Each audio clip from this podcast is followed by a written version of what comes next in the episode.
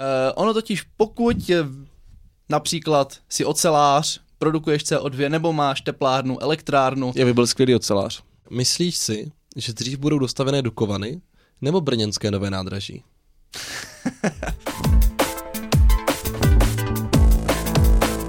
Ahoj, nazdar, čau. Ahoj všichni, Já jsem David. já jsem Marek a vítám vás u dalšího dílu podcastu Homo Politicus. Tentokrát o tom, proč se zdražuje cena tepla a elektřiny.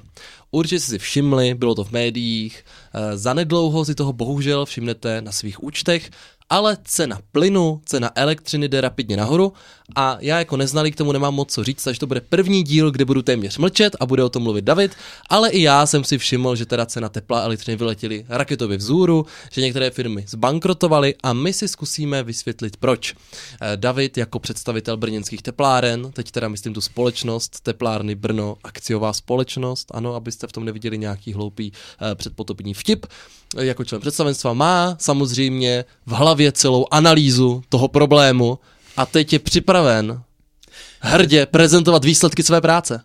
Tak mojí práce to není. Mým cílem nebylo zvednout cenu elektřiny a plynu. Každopádně museli jsme na to v teplárnách reagovat, museli jsme eh, zvednout cenu tepla v Brně asi po 12 letech, což eh, jsme se hodně snažili k tomuhle nedospět, ale jak si vysvětlíme, situace je naprosto neoblomná, První otázka je, proč jste ji nezvedali 12 let?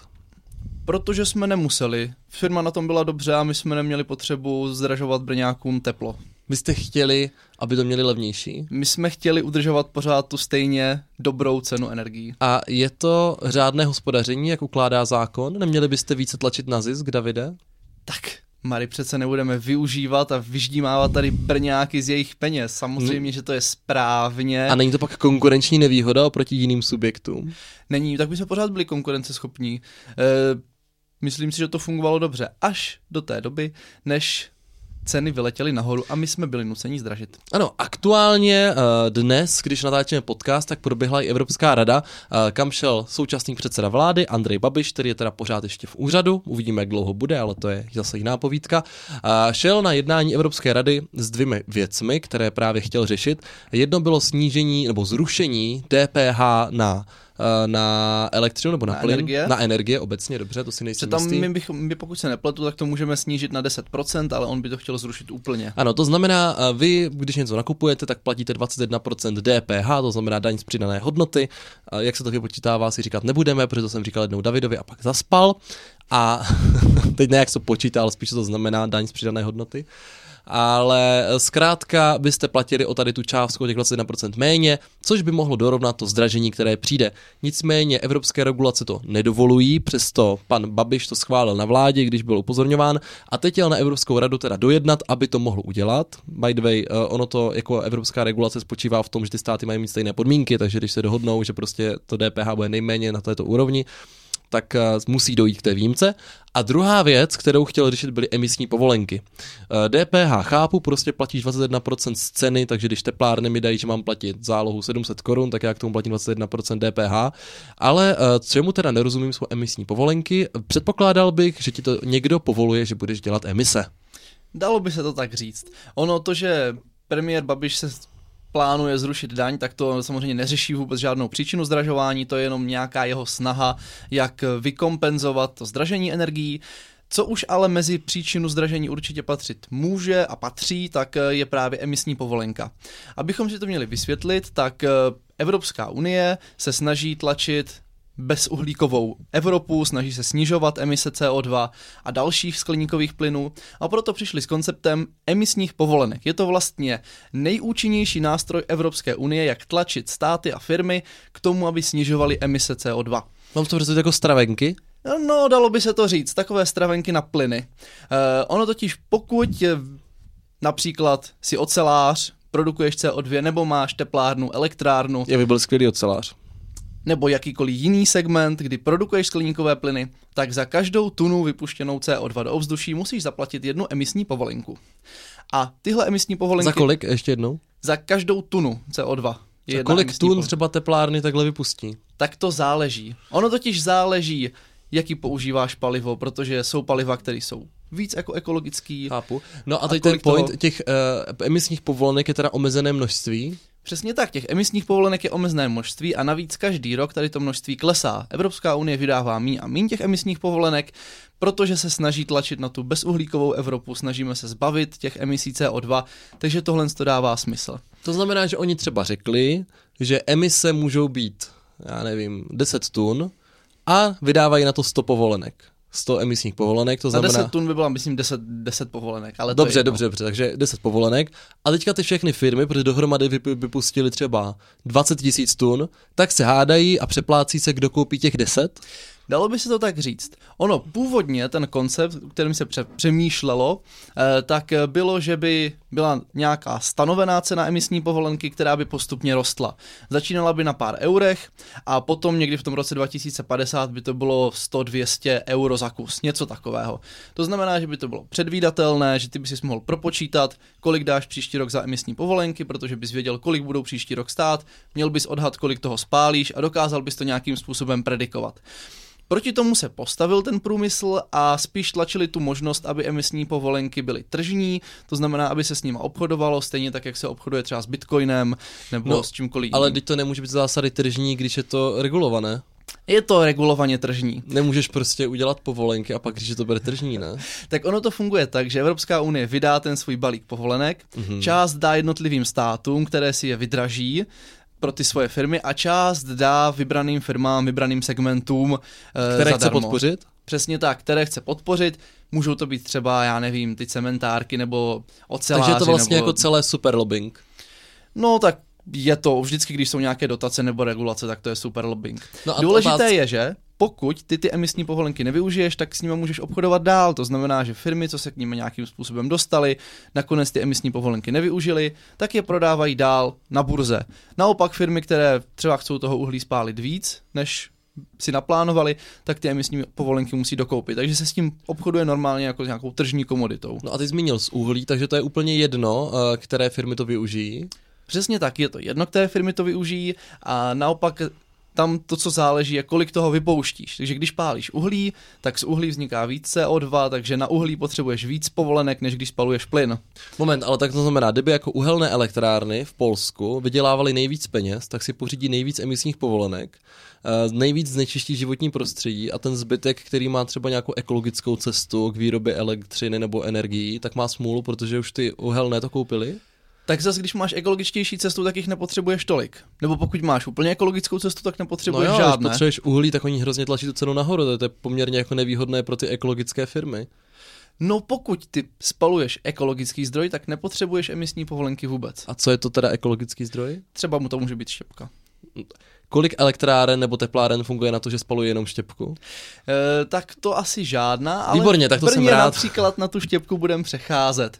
No, na, jako ze 100%? Ze 100% ne, ale z určité části, abychom diverzifikovali palivovou základnu. To zní skvěle, co? Abychom se A to dostali, jsem si myslel, že už tomu rozumím. Abychom se dostali k meritu věci. Proč nám zdražuje elektřina? Máme tady nějaké teda emisní povolenky. Okay. Když vyrábíš elektřinu nebo vyrábíš teplo, eh, docela jako ve velké části spaluješ buď uhlí nebo plyn. Dá se to řešit i jinak, že jo, elektřina se dá vyrobit třeba z jádra, ale pořád uhlí a plyn je jako značný segment.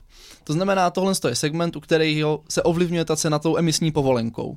No a teďka se sešla spousta faktorů, kdy na jedné straně nevyráběli moc elektřiny eh, obnovitelné zdroje, to znamená, že nesvítilo, nefoukalo a tak dál, mm-hmm. takže elektřiny tady z, té, z tohohle segmentu bylo málo.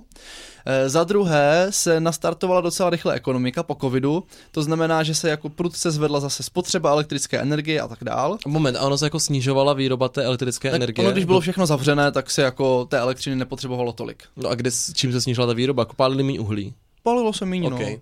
Takže teďka najednou skokově se jako zrostla poptávka, nebylo tolik těch větrníků, no a celkově to jako dost se dotlačilo k tomu, že byl tlak na víc, víc elektřiny, ta elektřina se musela vyrobit z méně ekologických zdrojů. Ještě vlastně si můžeme říct, že se postupně odstavují ty jaderné elektrárny, že v západní Evropě to na, na tomu nejsou úplně naklonění, takže tam jako najednou, když ti vypadne i tenhle ten zdroj, tak jediný, čím ti, ty to jsi schopný dokrýt, tak jsou buď uhelný nebo plyný e, elektrárny, případně teplárny u toho tepla.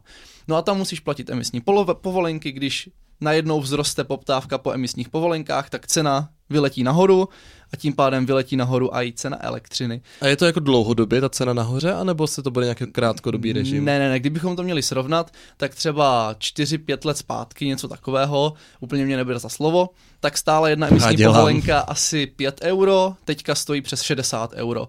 Takže tam najednou to vyletělo hodně raketově, hlavně letos, ta, ta cena vyletěla úplně nahoru a to se promítlo do té ceny. Ale nebyl to jako jediný ten důvod, co proč je to tak drahý. Já předpokládám, že dalším důvodem, to jsme taky viděli, eh, bude zdražování plynu, který plyne z Ruska. Přesně tak. Uh, jak jsem říkal, na výrobě elektřiny se podílí i plyn, eh, na výrobě tepla se podílí hodně plyn, takže tam cena plynu samozřejmě ovlivní i cenu no těch energií. Tam jde o to, že teda je to geopolitická otázka, že Rusko jako pouští méně plynu, dražší plyn, anebo je to spíš otázka toho, že jako reálně ta poptávka je vyšší a proto se zdražuje, nebo to je kombinace obou věcí? Zase tam sešlo spousta věcí. Na jedné straně eh, nám váznou dodávky ze severu, kdy tam dochází k nějakým opravám. Ze severu myslím, znamená z Norska? Z Norska, jo, jo, ze okay. Skandinávie, kdy tam docházelo k nějakým opravám, údržbám, takže oni jako nebyli schop, schopni do Evropy pouštět tolik plynu, kolik by se chtělo. Na druhé straně Rusko eh, snížilo svoje dodávky plynu, protože se teďka dobudoval Nord Stream 2, což nevím, jestli víš. No je samozřejmě, to je ta trubice, co povede plyn přes Německo přes moře a pak přes Německo. Tak já jsem nečekal, že z Ruska jako jinak to jde do Německa než přes moře. Jo, jo, důležitý je, že by to teda mělo Ukrajinu, mělo by to Bělorusko, kde kudy to vede teďka si myslím. Mělo by to Slovensko. Jo, takže to jsou státy, které na tom vydělávají, když přes ně jde plyn. Rusko samozřejmě nechce, aby jako na tom vydělávali jiný státy, takže Nord Stream 2 je cesta, jak dostat do Evropy plyn jinak než tady tím Nord Streamem 1, No ale tam ještě plyn neteče, uh, už je to sice postavený, ale čeká se v Německu na regulátora, než tomu dá oficiální štempl. Kolik a... na to má času regulátor? Oni většinou to dělají poslední den. Ježíš, to bylo myslím několik měsíců. Ale... A řekl mu někdo, že to spěchá? Bych mu když tak zavolal. No to je právě to, co se Rusové jako snaží e, na to tlačit. Oni říkají, že pustí klidně do Evropy víc plynu, ale jenom přes ten Nord Stream 2. Takže to je takový tlak jako na ty Němce, že my vám dáme plyn, ale prostě nám už otevřete mm-hmm. ten mhm. plynovod, co chceme my.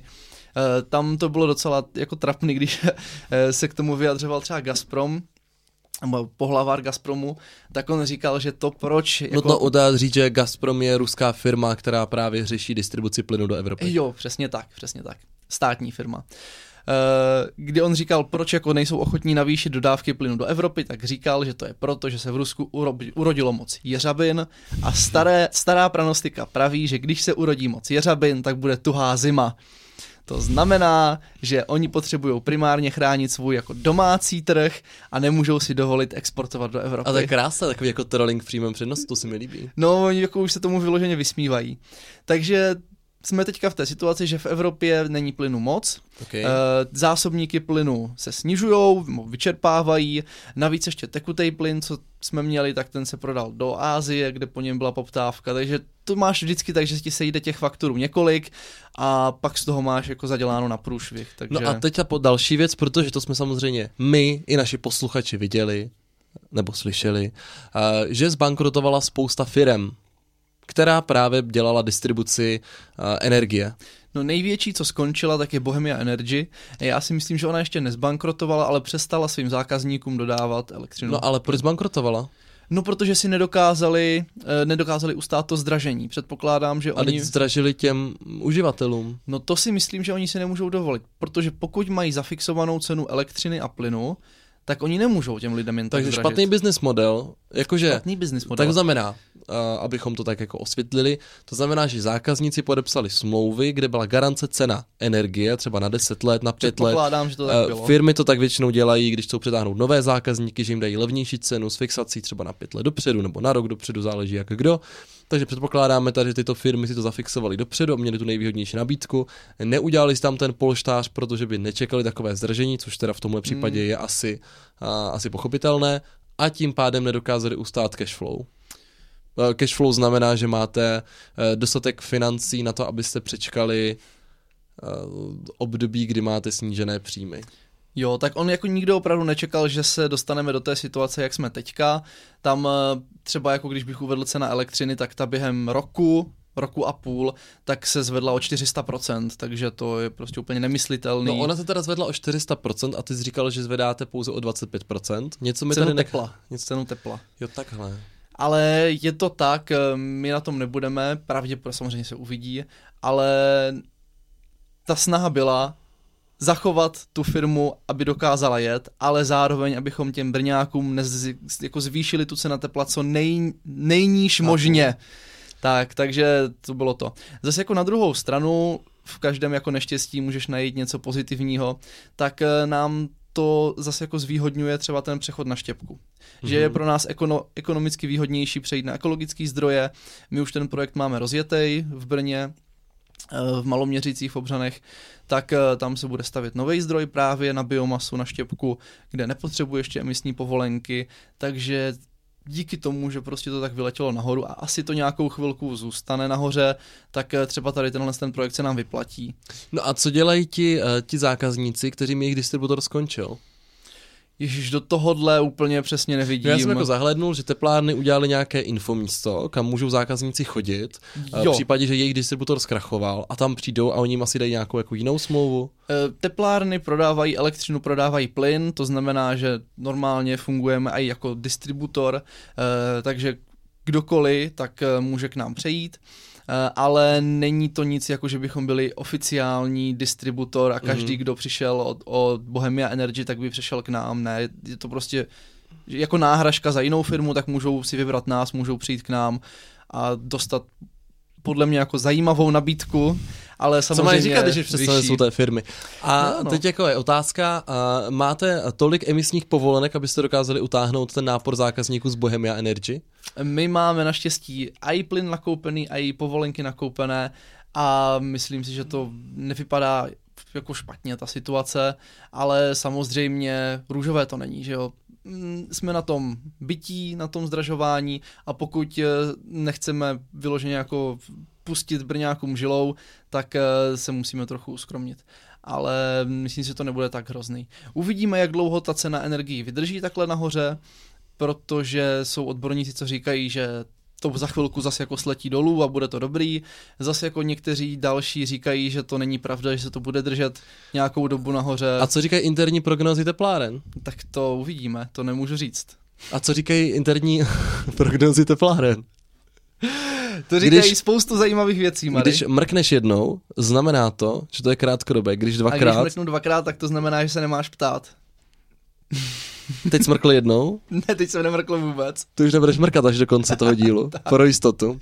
OK. Ne, jako za, můžeme jako zmínit, že jak jsem naznačil... Máte, máte i e, nějakou rosničku, která vám říká, jaké bude počasí v zimě? No jasně, pro teplárny je docela zásadní, jaká bude teplota. No a nedá se to vyrovnat tím, že, budou, že bude teplejší zima, takže to třeba lidi nepocítí?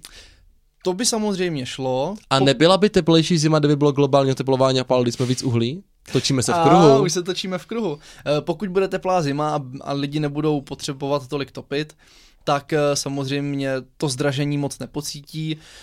Pokud ještě bude ta kombinace v tom, že ta zima bude krutá a bude se topit hodně, zase jako vzroste poptávka po elektřině, po plynu, tak je možný, že to ještě vystřelí tu cenu víc nahoru.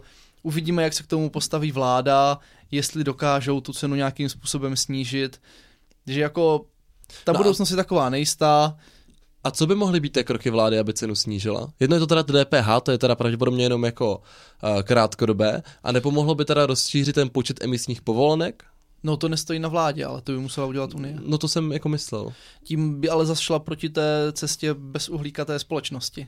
Jo, takže to je takové to, že sice necháme lidi, ať mají zimu a ať zbankrotují a bankrotují nám tady obrovské firmy, ale zamezíme vzniku CO2 v ovzduší tak eh, ono to je složitý. Jako dalo se čekat, že ta ekologická cesta není nikdy jako ta nejlevnější. Mm-hmm. Zas na druhou stranu to, jak teďka SPDáci a tak křičí, že za to může Green Deal a tak dál, mnohem větší vliv, aspoň podle mého laického názoru a co jsem jako četl za, za, na studie, tak na to má právě to Rusko, takže pokud chcou nadávat na Brusel, tak by měli nadávat i na Moskvu, to už se jim většinou moc nelíbí. Takže není to úplně jako jenom to unii. Na druhou stranu, jak jsem říkal, zas to dává možnost přejít na ty ekologičtější zdroje, protože při spalování uhlí vzniká toho CO2 víc než třeba při spalování plynu. Tam by Unie mohla udělat třeba ten krok, že by lehce podpořila ten plyn, že by to vzala jako nějaký přechodný zdroj elektřiny, tepla, než eh, se dostaneme k nějakým prostě obnovitelným no, to, zdrojům. Jako, uh, právě mě překvapilo, že pálení uhlí a využívání plynu je vlastně uh, ve stejném režimu. Hmm. Ono není ve stejném režimu, jak jsem říkal, při pálení uhlí vzniká víc No ne, emisí. ty potřebuješ, prostě potřebuješ méně stravenek na jo. emise, ale zakupuješ je pořád v jo, určitě tak plyn, plyn není, není obnovitelný zdroj. To tak je normálně jako fosilní Jádro palivo. taky není obnovitelný zdroj. Jádro taky ne, však taky jádro není v Unii moc podporovaný, což je zase jako škoda. E, dlouhodobě by samozřejmě mohlo pomoct, pokud bychom byli energeticky závislí spíš na tom jádru, ale to není nic, co dokážeš postavit za rok, za dva, takže to není krok vlády, co by teďka dokázal ovlivnit cenu energií. Tak a pojďme si jenom říct takhle na závěr. Myslíš si, že dřív budou dostavené Dukovany nebo brněnské nové nádraží?